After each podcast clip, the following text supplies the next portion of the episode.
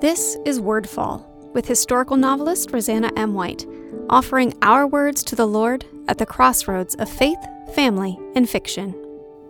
A different response to abortion questions.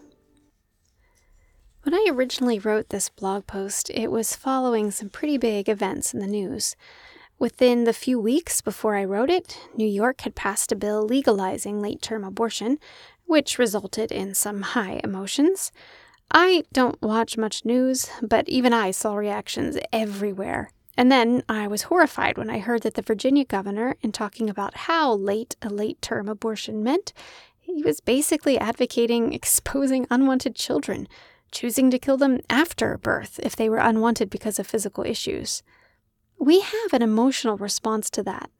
We're supposed to have an emotional response to that. But what is the emotional response supposed to be? My husband and I were talking about it on the way home from church. Those of us who believe that life begins at conception must therefore believe that abortion is killing. And since it's purposeful killing, premeditated, against someone not engaged in war, who is not threatening the life of another, I believe it does meet the definition of murder. But, but, if we truly believe life is sacred, that applies to the mother too, right?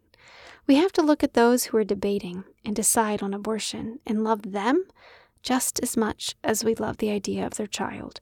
We have to be horrified, not just at the thought of ending a baby's life, but at the thought of a mother feeling so helpless that she would consider it.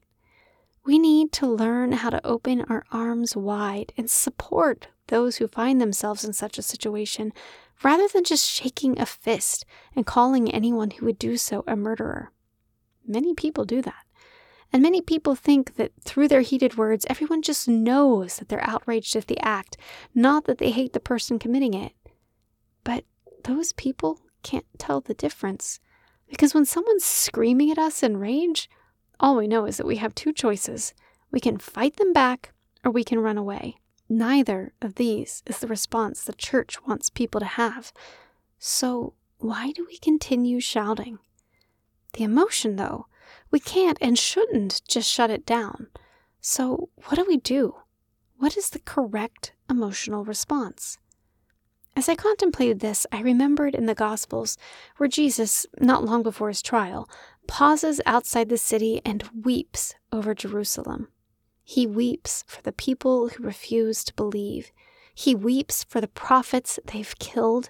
He weeps for what he knows is to come. Ha! Yes, that is the response that is appropriate. Not just outrage, sorrow. Anger, my friends, will do nothing for the causes we believe in, but sorrow Sorrow is something most of those mothers feel too. They feel it when they realize they're pregnant. They feel it when they decide to go to that clinic. They feel it later when they look back on what they've done. Calling them a murderer is not going to bring them to the arms of our Savior, but crying with them, wrapping them in our arms and mourning, that's a different story. I remember in college one day, I looked around at all those people who didn't believe like I did, who just thought sex was for fun and nothing to take seriously, and I was moved to tears, which is very unusual for me, because they didn't understand. They didn't understand the beauty of what God created. They didn't understand how sacred their bodies were supposed to be. They didn't understand the value and worth they have, which ought to be protected. It's the same thing here. They don't understand. They don't understand how these decisions will affect them for the rest of their lives. They don't understand that the panic and pain, the fear is so small compared to the regret and mourning that consumes most of the women who go through with an abortion. They don't understand. And this is not caused for outrage, it's cause for sorrow, full, profound, soul deep sorrow. Now, legislators might deserve some of the outrage, as might the church for making so many women think they sit in judgment over them, making them think a private, secret appointment is better than living with people looking down their noses for the next two decades. But the women? I think Jesus had something to say about how to treat them, and I believe it began with He who is without sin. So often in church, we speak out against a sin without thinking about the heart of the sinner. We are just so outraged, so horrified, we don't pause to think about who might be sitting there beside us, bearing our accusation, feeling hated and reviled and condemned because of choices made decades, years, months, or even weeks ago. People who don't feel loved, people who don't feel there's a difference between what they did and who they are, at least not in our eyes. The world has enough outrage. We who follow Christ need to choose something different. We need to be better. We need to show His love and support them, bear their burdens, and make it clear we love them, not just the child in their womb. Cry with them, embrace them. Don't cast stones at the choices they made or are considering. Instead, mourn with them for what they lost because they didn't understand. Be there, support, encourage. Outrage divides, but sorrow, shared sorrow, knits us together. Romans 12, 9 through 15 says, Love must be sincere.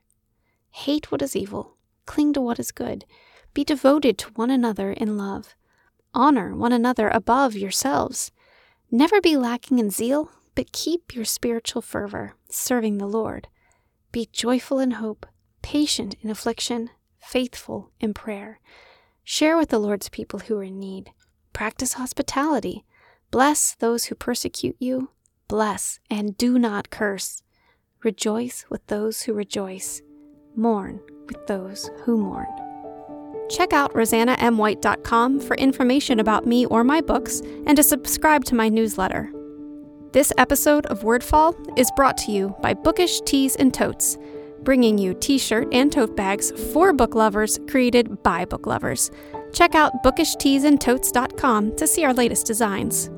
Wordfall is a proud part of the Whitefire Podcast Network. Please visit whitefire.tv slash podcast for other shows I know you'll love.